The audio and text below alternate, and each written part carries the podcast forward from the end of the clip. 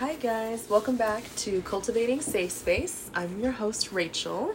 And I'm Denise. And today we're going to be talking about intimate partner violence and how that affects both the people involved in the situation and therapists and clinicians who are treating. Yes. All right, so we're going to start with some common myths about domestic violence. Um, we're going to use the Arizona Coalition Against Domestic Violence and Spousal Abuse. Some of the common myths that we see are that most of the time domestic violence is not really very serious. We see that victims provoke their partner's violence.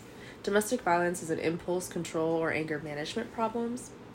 And it's easy for victims to leave their abuser. If they don't leave, it means that they like the abuse or they're exaggerating how bad it is. I think it's interesting to start there because we like to point out how a lot of people feel that way, right? Like you mm-hmm. think commonly to movies and things where people are like, oh, if they're just unhappy, they should leave, right? That's a very common misconception of domestic violence. And we hear friends and family too that like to say things like, well, if you're just so unhappy, just leave. And they don't understand the full impact of domestic violence. I think another issue that I have with the myths of abuse is that the myths they have towards the abuser. And they can range from he was abused as a child, um, he abuses the people he loves the most, he's holding in his feelings so much, so he takes it out at home. Um, he has an aggressive personality, he loses control, he has low self esteem, he's afraid of intimacy and abandonment. He's mentally ill. He has an anger problem. He's got poor communication skills. Um, all these things we see are myths that kind of permeate our society around intimate partner violence. Um, some of the other things we also see commonly blamed for intimate partner violence is substance use. So if there's alcohol or drug use, people like to blame it on, well, he's only like that when he's intoxicated or when he's inebriated. Those things are kind of excuses, right, for this behavior. Um, I'm gonna actually let Denise tell you some facts about domestic violence. Okay, let me just pull up my thing here. So, some statistics on domestic violence. On average, nearly 20 people per minute are physically abused by an intimate partner in the United States. One in four women and one in nine men experience severe intimate partner physical violence, intimate partner contact sexual violence, and or intimate partner stalking with impacts such as injury, fearfulness, post-traumatic stress disorder, use of victim services, contraction of sexually transmitted diseases, etc. So that is um, severe intimate partner violence, but then there's also one in four women and one in seven men have been victims of severe physical violence. One in seven women and one in 18 men have been stalked by an intimate partner. Um, the very interesting one here is the presence of a gun in a domestic violence situation increases the risk of homicide by 500%. Such a high number. That is a very high number, 500%. So, the presence of a gun in a domestic violence situation increases the risk of homicide by 500%. Um, so those are some some statistics. It's not all of them. This comes from the uh, National Statistics Domestic Violence Fact Sheet from the ncadv.org. Yeah, I'm gonna pause this because I think the crazy thing to me is that before I became a clinician, before I even ex- had any experiences with being stalked, being in intimate partner violence relationships, I didn't know those things either, right? And you feel very isolated as someone who's going through that, and you really do have almost the other person convincing you you're making it up, right? Like you're being dramatic, it's not that bad. Mm. Well, you act this way. I wouldn't do these things if you didn't make me. That there's- gaslighting. Yeah, and it's a lot to kind of take in, right? And I'll I'll share a little bit about my experience. I actually didn't recognize that some of the things I had been through would have been categorized as like abuse. And um, I'll never forget how I figured it out. I was in a training, so I was an intern, just fresh faced, ready to start doing this training on domestic violence, and um, the trainer started talking about like the power and control wheel, and she was asking volunteers to kind of like read it. And as we're reading through it, I just felt numb, right? Like I didn't really feel anything. And so I started reading it. Um, I, my turn came and I started reading, and the trainer looked at me and she's like, "You're crying, like you're like sobbing, like there are just tears running down your eyes." And so on the break, she like pulled me aside and she's like, "I think you should talk to someone." She's like, "I don't know what's going on, and you don't have to tell me anything, but I think you should talk to someone." And this is actually how I found my current therapist. Mhm. but um it was just it was funny that it just all turned out that way because sometimes you don't even realize it until until you're reading about it right and then you're like oh that's what that was like i'm not crazy? Like i didn't Mhm. make this up. I'm not the one sitting here thinking like oh it's just me right? Like you just feel like it's just you. And it's really isolating. So then when you talk to like family members and friends and kind of depends right? Some of your friends are supportive and like get the heck out of there. And sometimes your family's like well this is your choice. Like you're choosing to be here. You put yourself in that situation and you don't have anyone right to turn to. So it's hard sometimes to even recognize as the person in the situation that that's what's happening. I remember sitting at SafeNest and having like doing the assessment and the guy stopped at the end of the assessment. He goes i want you to understand what you're describing is financial abuse sexual abuse physical Wow. abuse. And i was like what? Like this is insane. And he's like this is every type of abuse that you can experience and as you're describing it this is what happened to you. And i was like in disbelief right? And it's wild because now as a therapist like you see it more clearly having both been on the other side and then being Yeah. educated about it um, than you ever would have before Yeah, and that's interesting that you point out you were a fresh faced um, intern, right? It's that domestic violence has no bounds. It has no um, limits. Anybody, anybody can be a victim of domestic violence, regardless of your, um, you know, your age, your gender, your or your sex, your um, financial, you know, situation Situation, yes, yeah, any anything. of that, yeah. it has no bounds. You were an educated woman, right? Uh, when yeah, at the time I was finishing up my bachelor's, so this stuff all happened after I had left the Mhm. relationship. These are all things that I learned kind of after the fact. Um, I will say, I think the hardest thing is just like you almost guilt yourself, right? Mhm. Like you're like, I should have known better. Like I have my bachelor's, I should know this stuff. Like how did I get here? And then you do start to be like, well, but I also did things, right? So Mhm. you you're like, well, I I yelled or I was aggressive and I didn't want him to leave or I did these things, and you really start to like try to almost like alleviate some of the blame to kind of smooth over the fact that that's what happened. And I think I saw um, an advocate for for um, intimate partner violence talking about how most of the time that happens as a reaction to what's happening to you. Um, it's just wild to see. Yeah, yeah, for sure. So, one of the reasons why we're talking about domestic violence, or I should say the reason, is that October is Domestic Violence Awareness Month. Mm-hmm. And so we wanted to make sure that we would be able to to bring that up as a topic. And also Rachel for you because you you've described now being on both sides of the of that domestic violence spectrum is as a therapist, what can we do?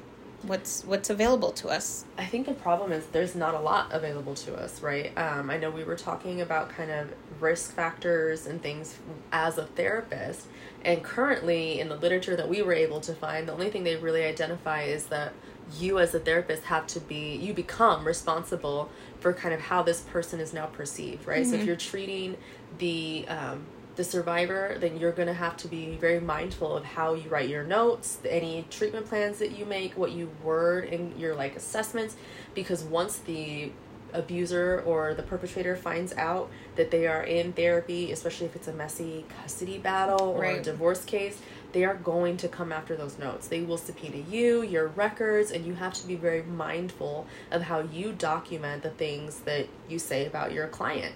The problem is there's nothing really in the literature that says how to keep yourself physically safe in these situations. And I do think that's important because as I was just telling you, Mm-hmm. when I first started this journey into becoming a therapist, I was in a class and a therapist that I was that was running the class, she's the professor, she was sharing with me a story about a therapist of her, friend of hers who had been treating someone, I guess, who had a history of domestic Okay. violence. And they became kind of enamored with her, created this relationship with her in their head that wasn't happening. and knew what kind of vehicle she drove. Drive drove. Drove. and when a day like she was out or he saw her vehicle out and he followed the vehicle and shot and killed the driver and took off. Well, he didn't know that the person in the car was her husband. And they had swapped cars that day because he had to take her car to get serviced. And we don't talk about situations like that enough as therapists and the risk that brings to us when there's people who have been abusers, are actively abusing, or maybe have issues with violence, um, just in general, and how we keep ourselves safe. It's very surface, right? It's very much like just keep your, just don't say anything, just kind of keep yourself closed off, do that. And it's really hard to do in the therapeutic relationship. So I wanted to talk about this because I think it's really important that we start discussing as clinicians, like how we keep each other safe, Yeah. how we keep our clients safe, what are we doing. And I think we should be talking about this in schools more. Yes, yeah. I, I don't know if you remember, I brought up one example I had of, um, and it was just somebody else. Somebody else had an experience with a, a, uh, it was a parent of a client, and they were very upset about having to be at the session, right? And so, of all people it was the the administrative assistant who told the therapist if you don't feel comfortable you can end the session early and i and i remember telling the you know the the admin worker like wow that's amazing. I'm so glad that you said that because i don't know i don't know that anybody's ever told a, a therapist that. If you feel uncomfortable you can end the session early. You know and so a lot of the times we we are in situations where we're presented um we're presented with people who don't want to be there who are you know maybe they're court mandated maybe something's going on and you know um they don't agree with their child coming into therapy or whatnot so a lot of the times we're we are we're put into places where people don't want to be there. Um, and so, what does that do for us is that we feel a pressure to, as a therapist, complete our task, but we're not told how to keep safe. Yeah. I also think we have to remember that treating someone who is likely to be an abuser um, is a specialty. I think a Mhm. lot of times there's a lot of pressure on clinicians to be generalists and be able to treat everything no matter what comes through the door. And I think some of this is specialty work. I think a lot of misconceptions around this idea, like I said about abusers, where they're like, oh, it's anger, it's this, it's that. You're maybe you're right. Maybe some of it is anger, but I think when I look at it, I think of Lundy Bancroft, who is a phenomenal therapist. He works specifically with intimate partner survivors or intimate intimate partner violence survivors and the abusers. So he does both. And one of the main things he talks about is that yeah, anger management sounds great, and we want to assume that it's an anger problem. But if it was an anger problem, this individual wouldn't be able to hold down a job. They wouldn't Right. be able to function in society because he would have had issues or she would have had issues far before getting into this relationship with you. And so the fact that we're seeing people who have these issues so frequently and speaking out more often, I have to say I don't believe that it's an anger problem. And I think a lot of times in classes and in our internships, people are just like, oh, just anger management. Like, you just need to Mhm. teach them anger management. That's not really the issue, right? The issue is really power and control. Mhm. And it's not about, oh, I'm upset, you pissed me off, now I'm going to do it. It's about, I'm in control here. You are a, be- you belong to me, right? Mhm. It's this ownership that happens. And as a therapist, I don't know where we start to break that down. I'm going to be honest. I don't know what that looks like. Um, so I personally would never work with an abuser because I wouldn't know what to do. Yeah. Um, and I think sometimes it's hard because you don't always find that out until much later, right? Like Yeah. you're in the process, you've kind of started going through some stuff with them, and then you're starting to recognize patterns, and you're like, oh, shit. Yeah. what do I do now?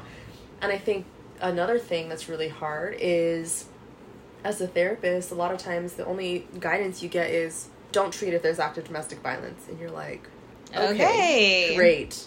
What else? Like, Yeah. what's next? How do I help? Um, and I'll share another story. I had a couple clients come in one time. Wife was pregnant. Husband was like, I really want to fix this relationship. I really want to make it work. Blah blah. Um, come to find out, there had been a history of abuse in their relationship, and he was adamant it could be fixed. It was no big deal. And she sat in my office, and I was like, we need to come up with you know goals for each other. And he's like, Well, I actually want to make this work. I got to figure this out. And she's like, I also want to make this work, but I need to just figure out how it works for us co parenting.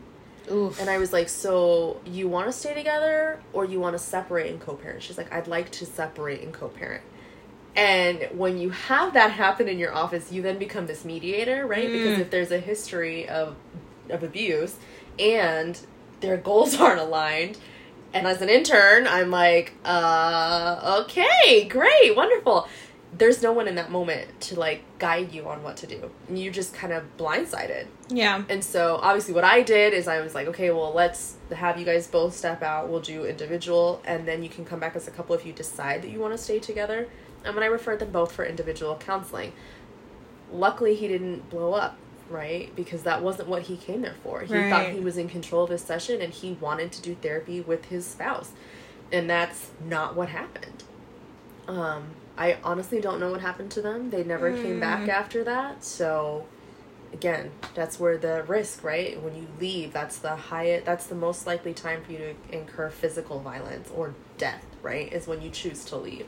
So that is something also to keep in mind and being very careful as therapists how we navigate that with clients who maybe are in relationships where there's intimate partner Right. violence and they're expressing that they want to leave coming up with safety plans and what Yeah. does that look like how do you keep yourself safe when you do decide to leave And I want to point out that one of the, or the reason why we don't treat when there is active domestic violence is that safety is one of our basic needs. And so if we don't have safety in the home, there's there's no point yeah of therapy. Well, it's not there's no productive, point. It's right? not. Like, there's nothing to build resolve? on. Yeah. there's nothing to build on. That there's no safety foundation to for those building blocks of, um, you know, therapeutic progress.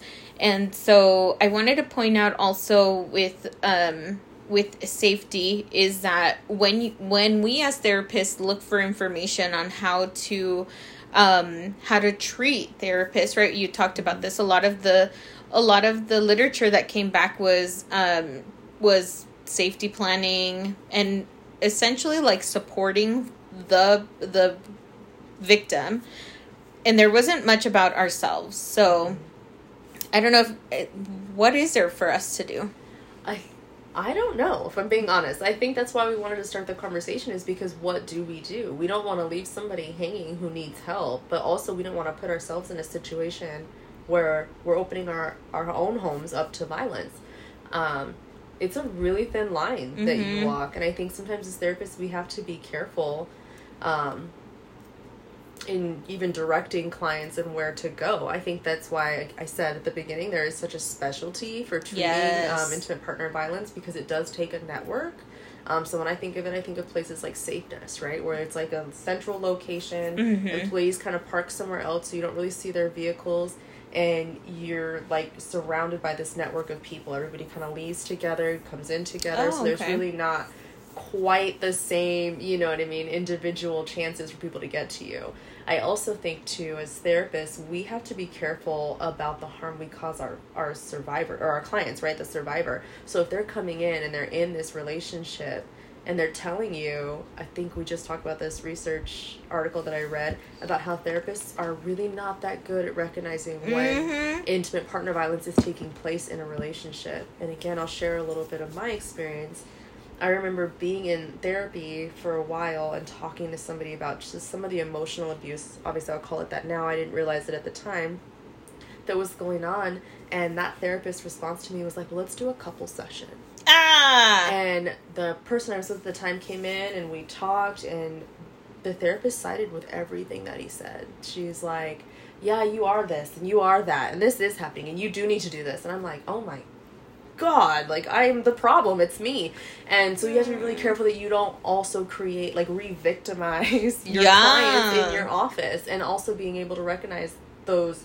Um, those markers, right? Like Yeah. the gaslighting and the blame shifting and all of that that's going on in that relationship. Because if someone is telling you, you know, I made breakfast and I don't know, he didn't like it, so he threw the bowl at my face, and you're like, oh well, you know, maybe you should have tried harder. Like, is that is that what we should be doing? How are we keeping the victim safe there? Um, so some of that, like I said, it's just awareness. Yeah. Um, but I think it is sad to hear that out of I don't know, like almost 120 therapists, 40% were able to recognize that intimate, bar- intimate partner violence was taking Yeah. place, and none of them were able to recognize how deadly it actually was. I don't know that this is an answer we can come up with just kind Yeah. of off the top of our heads. I think this is going to be um, a systematic thing, right? We as a field have to look at how do we protect not just ourselves and our victims, but how do we identify it so that we're Yeah. less likely to see our our clients end in murder suicide or Mhm. just murder in general like how are we protecting that so we can identify and shift Yeah. our clients into a safer environment So the literature that I had looked at had like 50, it, that's what it seemed. That's an exaggeration, but it probably had like five safety assessments um, and assessments for um, danger assessment. It had an assessment for IPV, an assessment for, you know, so much more. But you're right. This is a specialty. If you're a general therapist um, or a general provider and you you come across a case like this, you might not know that there, you know, that there are such assessments for that, you know, especially when we're doing just like the basic assessment that we're used to, or, you know, you're doing the assessment that you have at your job.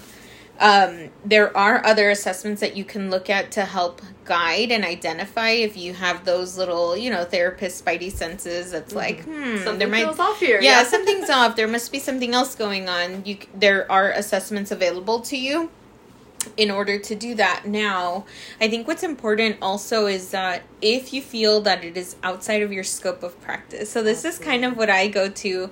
That's my my go-to is is all right, I'm overwhelmed by this situation or this case or this thing because I feel like I'm not enough. I'm I adequately trained Right, I'm not adequately trained or this is something that I'm not necessarily used to and and I don't think a little bit of research is going to be able to help me. Mm-hmm. We're we're in our out of scope place. And so when you are um when you encounter a situation, a case, um a, a client that you feel is out of your scope of practice, it is important to refer them to somebody else who specializes in that area or who has more um, knowledge in that area because we don't, like you said, Rachel, we don't want to do more harm to our to our clients. Um, and also, that's a, a protection for ourselves is that we should not be working with clients that we're not adequately equipped for. Absolutely. I also want to point out too. Sometimes I think there's. I mean, I say this and I'm gonna regret it, but I'm gonna say it. I think sometimes you have to remember that there are certain dynamics that might resemble a type of abuse that might be cultural, right? So, Mm. like, I'm thinking of it as you were talking. I was thinking of kind of like the verbal abuse, right, that Mhm. takes place, and then I'm thinking of like, even my own family. We can be kind of mean, right? But it doesn't ever come from this place of wanting to cause harm. It's always like in jest, right? This Yeah. how we communicate. Like I've had people who have come from, I guess, healthier homes Mm-hmm. that are like, "Your family is so mean." I'm like, "Really? That was really nice. That was a great interaction. What are you talking about?" And so I think sometimes some of that is there too.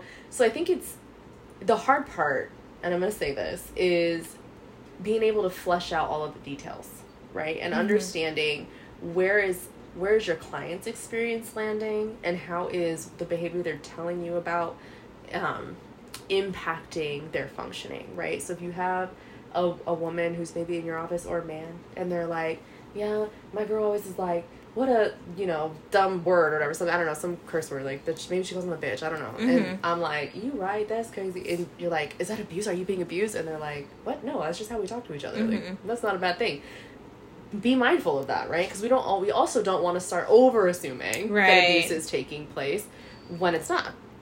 Um, so I wanted to point that out, but I think I'm with you. If you feel like it's outside of your scope of practice, absolutely refer out. And I think building a resource for yourself Mhm. of specialists, right? So thankfully here in Las Vegas we have um, a Facebook group, so we can kind of always ask around and figure out who does specialize and has openings, and maybe even takes the client's insurance if we're lucky.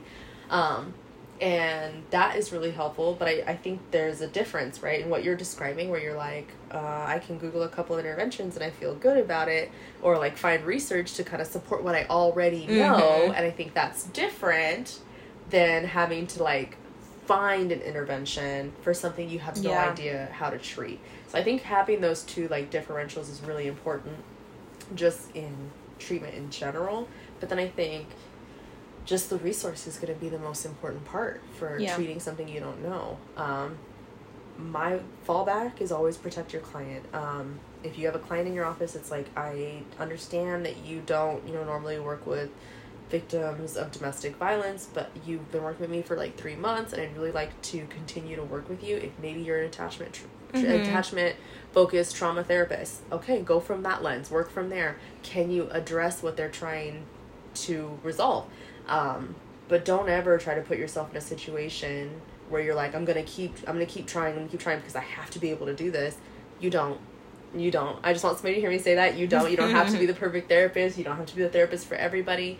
Um, don't ever put yourself in a situation where you feel uncomfortable either. Yeah. And I think it's important to note also when we have our own personal experiences, right? That might that might also change our lens into how we view a situation. And so you described your own personal experiences and so um sometimes it's easier as us for us practitioners when we do have experience with some specific kind of trauma, it's easier for us to do our work when we don't work where our trauma was, Yeah. if that makes sense. Like Absolutely. you know that that is also um, important for ourselves i think to note moving forward is that you know were you sexually abused as a child did you experience you know a rape or something that might that might trigger you as a practitioner to work with those kind of clients. So that might be a line that you draw. And so one of the things that we do as therapists is we're we're constantly teaching boundaries. Well we also have to have boundaries for ourselves. And there are lines for ourselves that we should be okay to say you know what? I'm not comfortable in that area. Um I think you bring up a really good point about being careful about kind of activating your own trauma responses through the work that you do with your clients. Because I mean, I don't know about you, but I remember being told, like, as a therapist, have a therapist, right? Like, Mhm. you have to be doing your own work to be able to do this work. And I think what you're talking about tells me that as a therapist, like, because you're right, right? When I first started, I was like, oh, that's emotional abuse. Every, like, I can Yeah. see it everywhere, right? Everything is this. And having, once I started doing my own work, I'm like, oh no, that's my own lens. Like, I'm over here looking at you through my life, and that's not okay. And so, having to learn to step out, Yes. right? To pull yourself out of your clients. And by that, I mean, like, separate the 2 hmm because I think sometimes, and I think this is what happens with very green interns, is we we see where our clients need to be, and we want Yes. them there. So then we want to push them where we think they should be, and then that takes away from what they're actually capable of, Mhm. right? Because then you're not listening to your client. I can't tell you how many times I've staffed with uh, therapists that are like, "Oh, my client just needs to do this, and they'll be great." Blah blah. Is that what they want though? Is that the Yeah. life that they want for themselves? Can they maintain that on their own Yeah. if they don't see you?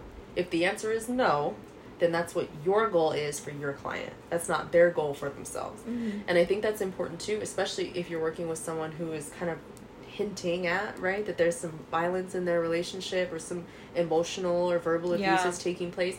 Be very gentle, right? Like, and I don't mean that in a way of like handhold and baby talk, but just be careful around how you reframe the things that they're saying, right? Because that's what we do, right? So if they're like, oh, you know, he always throws this around and this around, and I say he because that's just my lens, okay? And so you're always saying these things, and then you're looking at it and you're like, yeah, this is a really consistent pattern that you're telling me that this happens, and then you feel this way. You can point those patterns out, but be careful to be like, oh, so you're being emotionally abused. Got it. Like, yeah don't define it for them. Le- it's almost like leading the horse to water, Yeah. right? I want you to drink, but I can't force you. That's kind of how I think of that. yeah to come for them to come to their own realization without you pointing it out Or even pushing your own agenda, right? Because you're you're trying to heal your trauma through healing their trauma, Mhm. and that doesn't. That's not how that works. You got to do your own work so you can help them do their work. Yeah. Because your version of healing might not be their definition of healing. So it's very important to keep those two things separate, right? And this is when you start. You want to make sure you guys are aligned. Like they're like, this is what I'd like to be. This is where I'd like to be. How do we get there? That's it. And then you're just guiding them to their own journey. You cannot be the one to put the blinders on and put them on the track. You can't do that. Yeah. Because then they're going to fall off the minute you're no longer in their lives.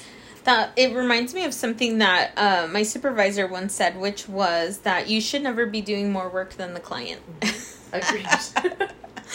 And I think from personal experience, if you find yourself feeling a little bit tired or feeling a little bit overwhelmed or even dreading um, a session with this particular client, that might be a time to step back and reflect on your own work Absolutely. as a therapist. and um, you might be doing more work than the client, you know, and that's absolutely right. Is that we do a lot of the times we see where where you know they should be. We see their capability also their potential right? That mm-hmm. we see that but they don't see that in themselves. Maybe they haven't unlocked it yet you know mm-hmm. and maybe that's not what they want. And mm-hmm. so we should not be doing the work for them. They need to be doing that work on them for themselves. I also want to add that sometimes the there's another truth that can be there. There can be a reflective aspect, right, of that client. So maybe you're feeling overwhelmed and you want to avoid the session, you don't really want to go in because something in them is reminiscent of something Ooh. in you, right? So it's very important to always be kind of reflecting and looking and I agree with you. I think if you feel yourself, mm-hmm. you know, you're mm-hmm. like, oh, I have this client at six and I just hate seeing them why? Like, pay attention to that. Key into that. What is that? Because that's going to give you more insight, yeah. right? About not just yourself, but your client and where you're at therapeutically in that mm-hmm. relationship. Are you too enmeshed? Are you too distant? Mm-hmm. Um, are you seeing too much of yourself in that? Are you overly invested and you're doing more work than that client? Like, be paying attention to those things. I think they're very important. I think we're a little off topic, and that's okay. Um, we'll go back to the to partner violence. I think too, as a clinician, we need to be um, assessing our own biases when it comes mm-hmm. to intimate partner violences. What myths do we believe? What um, what preconceived notions do we have about people who are in these relationships who are like being abused and what preconceived notions do we have about people who are doing the abusing like what, yeah. where are you in that and i think that will color how you see abuse in relationships, how you respond to people in these relationships, and whether or not you feel competent to treat those things, right? Because mm-hmm. some people are like, I know all there is to know, I got it. Do you? Mm-hmm. are you sure? Yeah. So, going back to what we, um, where we started was we talked about some myths of domestic violence, right? Um, myths of the abuser we talked about some facts available um, to us regarding domestic violence. We talked about help for therapists, which was really minimal because mm-hmm. a lot of the help for therapists come in the form of guides for how Treating. to work and treat um, victims of domestic violence. And then we kind of um, talked about like our our own perspective of of you know treating within your scope of practice, referring out if you need to, um, being reflective of our own work and biases. And I mean, how, I don't know that, did we talk about safety for ourselves? I don't think so. I think we kind of touched on it, but like we said, there wasn't a ton of research on that. I also want to add something that you had pointed out that I didn't even think about is kind of like how these intimate partner like violence like traits can be present like in your workplace. Mm. Um, I wanted to point that out because I know sometimes we only think of intimate partners because you mentioned stalking. Yeah, it's stuck with me. I don't know why, but um, I wanted to point out that that can happen to you too at work, right? So sometimes you don't have to be like in. I know intimate partner violence and domestic violence is, is defined as violence that takes place between either a spouse, ex spouse, partner, or former or current partner um, regardless of everything around you. I also want to point out that some of these things can still happen to you in relationships at work, right? So maybe you don't know that a coworker has a crush on you and now they're following you around, Oof. showing up where you are, um, maybe making comments and doing things to kind of make your job harder, finding ways to be in the same area that you're in. These things can happen at work as therapists mm-hmm. in mental health. And I mean, obviously in every field, but I just want to say, like, as therapists too, be mindful of that because it can happen there. And when it is happening, how do we protect ourselves? I don't have that answer. Yeah. Because a lot of times people don't believe you, right? The truth is that people will tell you, well, he's just being nice. Mm. Why are you, why are you being so mean? Why don't you give them a chance? And it's like, no, you're not respecting my boundaries. Right. That's why you're showing me early that you are not going to right. respect me as a person.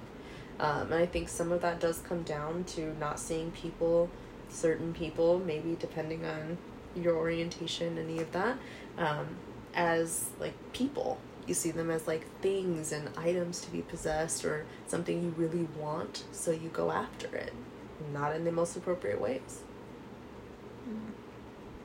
That's terrible. Yeah. It sucks. It's really hard. I feel really.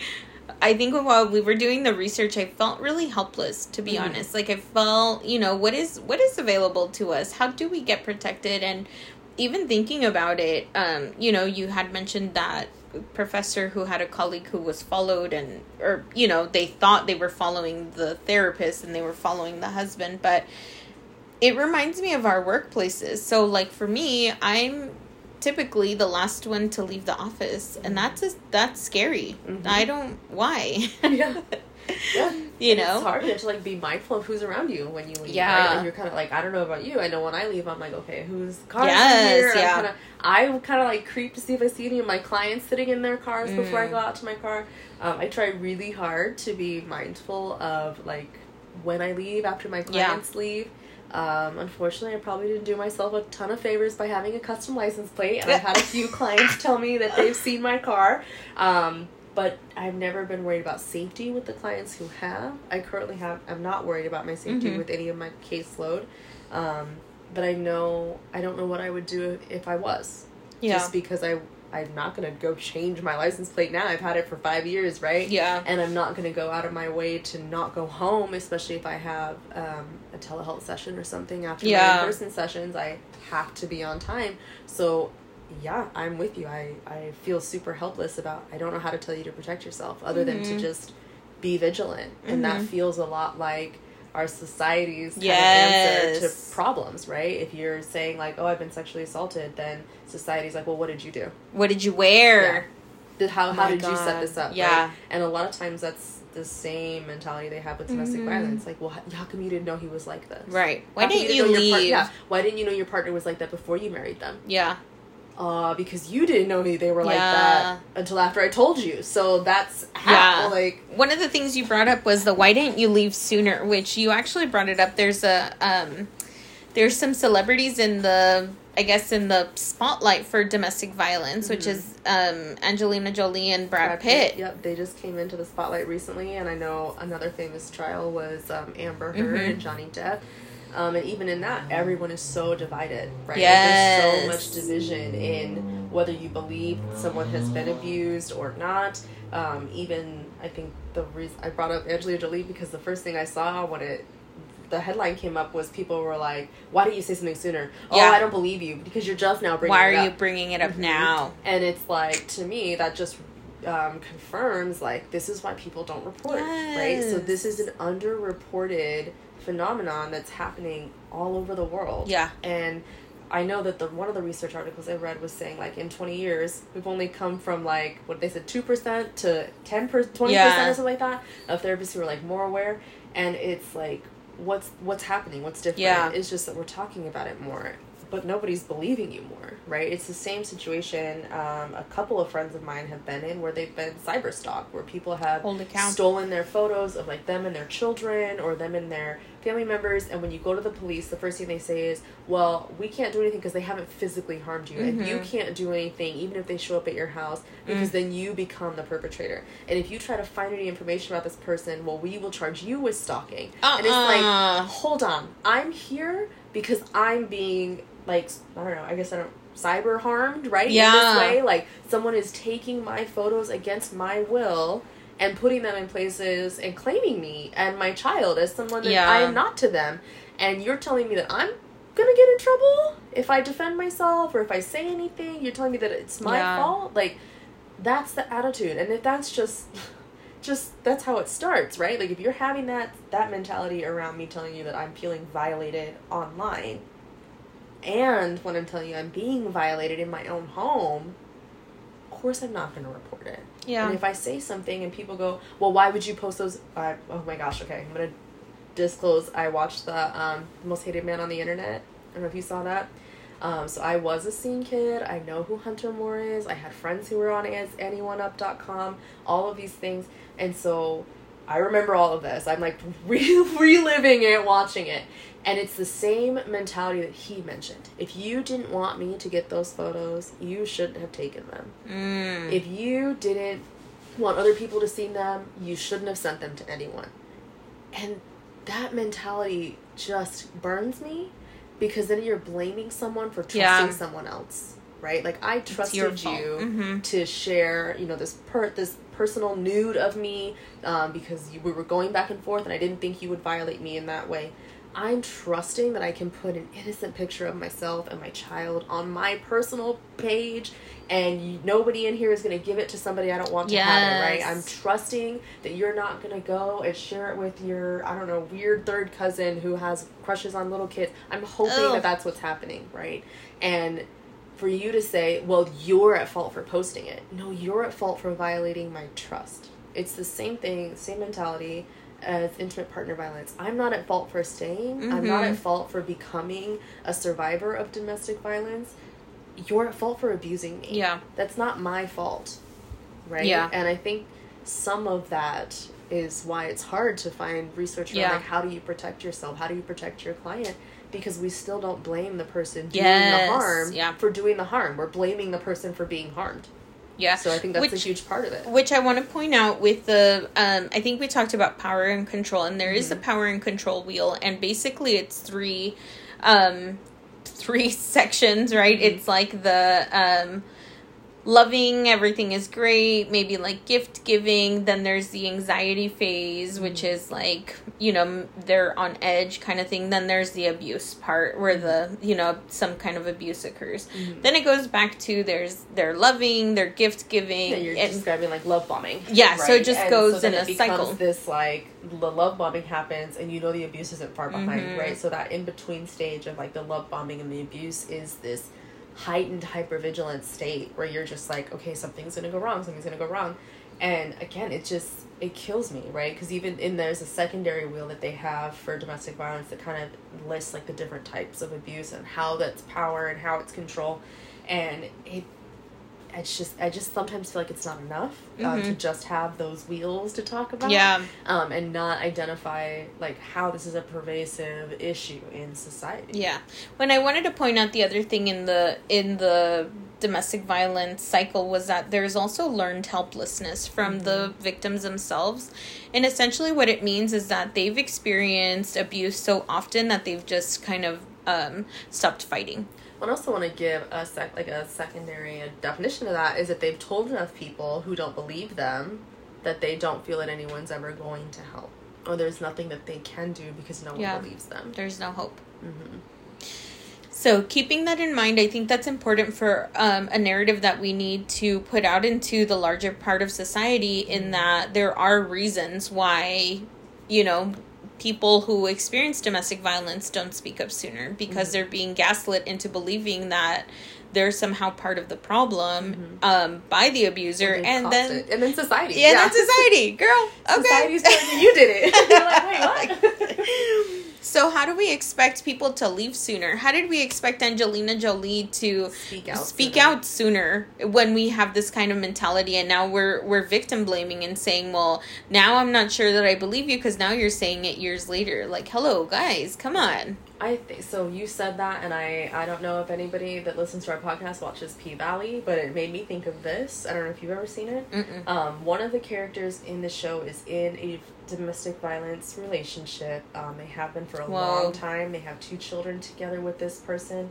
Um, and there's a point in the story where they are away from the home and the partner is taking care of the children.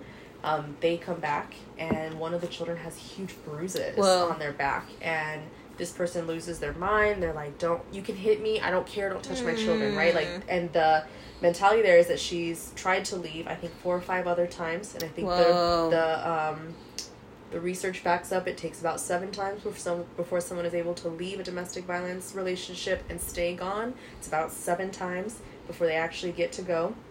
Um, and so she comes back and she decides she's done. She's gonna leave. She takes um, the kids to her mom. Actually, there's two attempts. So one, she tries to drive off while he's at work or at an interview, and he has taken the spark plug out of her car, Mm. so she's unable to leave.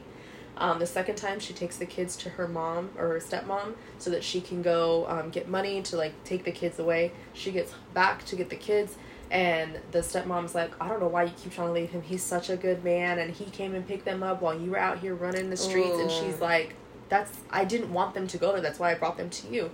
She gets there. Um, so mind you, after finding the bruise, she takes them to the kid to the doctor. The doctor, I believe, makes a CPS report. Um, she comes home. This is like weeks later. The partner then calls CPS to say that he's concerned about her. So she shows up, and the social worker is, um, or the caseworker. I don't know if it's a social worker. We always assume they're social Mhm. workers. Um, the caseworker is like in the process of interviewing the partner and talking about like what can happen to the children and all of this.